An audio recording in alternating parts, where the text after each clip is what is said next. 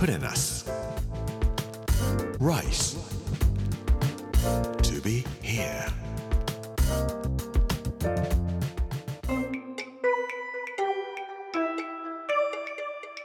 こんにちは作家の山口洋二ですこの時間はプレナス Rise to be here というタイトルで毎回食を通して各地に伝わる日本の文化を紐解いていきます今週は山形の巻水曜日の今日はさくらんぼ紅花というお話をさせていただきたいと思います us. Rice to be here. Brought to you by us. Ginza.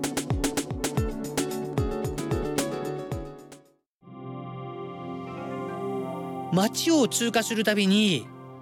山形銀行の各支店のマークが目に入ってきます山形といえばもちろんさくらんぼさくらんぼのマークがある。山形銀行の支店の町をいっぱい通過しながら向かったのは西沖多摩郡の白鷹町というところでした。今回は白鷹町で紅花を育てて紅餅というものをお作りになっていらっしゃる今野正明さんという方をお尋ねいたしました。ちょっと早めに行ったんです。そしたらあまだ用意ができてないんでその辺りをちょっとお散歩してきてくださいというふうに言われたんでもう紅花はございませんでしたが紅花畑を歩いてみるとまるで綿の上を歩くようにふっかふかなんです。どこを歩いてもまるで雲の上を歩いているように綿の上を歩いているようにふっかふっかなんです。本野さんなんでこんなにふかふかなんですかって言ったらこれは450年前から続いている紅花を栽培するための土を耕しているからですよって。前もって紅花染めをさせてくださいということで、えー、今野さんにお願いしていたんです。で2週間ぐらい前に言わないと用意してくださいませんので、えー、2週間ぐらいかかって紅花を溶いてそしてどっちがいいですか？赤がいいですか？黄色がいいですか？って言われて僕赤と黄色どっちも好きですけどもまあこんななったら赤の方がいいやなと思って赤をお願いしますって言ってたんです、まあ、実際に染め上がったのはピンクでした。で赤になると思ってきたのにって言ったら赤に染め上げるためには、まあ、少なくとも毎年8回は来ないとダメですよって言われました。なぜかと言いますと重ねて染めていかないといけないんですね。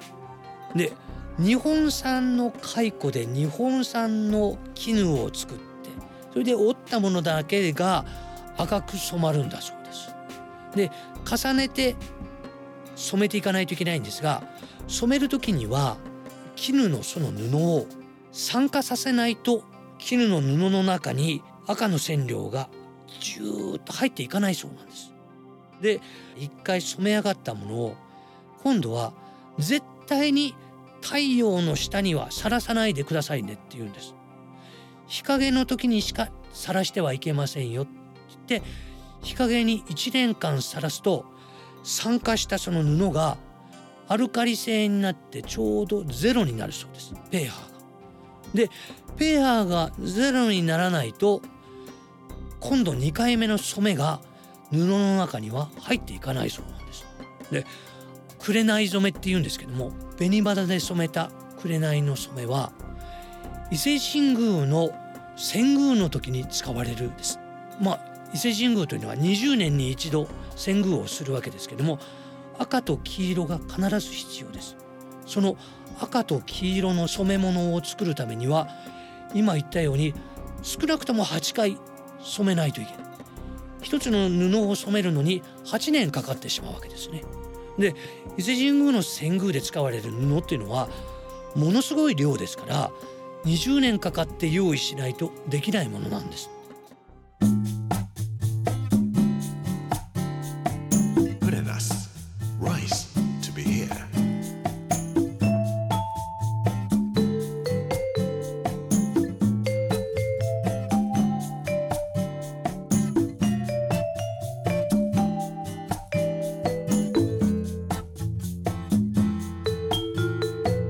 野さんの説によりますとここで作られる紅花の DNA はなんとエジプトのミイラを作った紅花の DNA と一致するそうです。僕こんなことは知りませんでしたが僕が知っていたのは織田信長が上杉謙信に褒美として紅花の苗をあげたということでした。でも今もう紅花を作るとか日本国中山形だけです。というのは山形は紅花を作るのに最適な土地なんですね。ただ第二次世界大戦が終わった後もう一度紅花を復興させようとした時に紅花の種はなかったそうです。えー、これで紅花が耐えてしまうのか戦前までにあった紅花はどうしたんだと言ったら農家のある家がちょっとうちの屋根を回収するんでうちを壊しますよと言ってそして行ってみたら紅花のドライフラワーがあったそうです。それを種にして畑に植えてみたらいっぱい花は咲いたそうですけども実となって種をつけたのは3粒だったそうです。本野さんがお育てになってらっしゃる紅花はその3粒から作られた紅花だそうです。江戸時代紅花は非常に高価なものとして取引されています。その京都まで持っていってこれを最上川がございますので紅花から紅餅と呼ばれる染料の塊を作るんですけどもそれを最上川を通じて、うん、堺まで持っていってそれが北前船に乗って京都まで続いていく。もう一つ面白いことをおっしゃってくださいました。紅花のお花は毎年夏至からだいたい11日目の朝に1本だけ花を開くそうです。そのお花が1本だけ咲くとそれを合図にして翌日からドワーッと紅花の花が咲いていくそうです。そして紅花の花が咲くと同時に奈良では梅の木から梅の実が1個ポタッと落ちて他の梅の実がバタバタバタと落ちていくそうです。Put in us rice. To be here. プレナス Rice to be here. 水曜日の今日はさくらんぼ紅花というお話をさせていただきました。この番組はポッドキャストでもお楽しみいただけます。Amazon、Apple、Google そして Spotify のポッドキャストでお聞きいただくことができます。明日木曜日は釣りは教育学問の原点なりというお話をさせていただきたいと思います。この時間お相手は作家の山口洋二でした。Put in us rice to be here. Brought to you by 銀座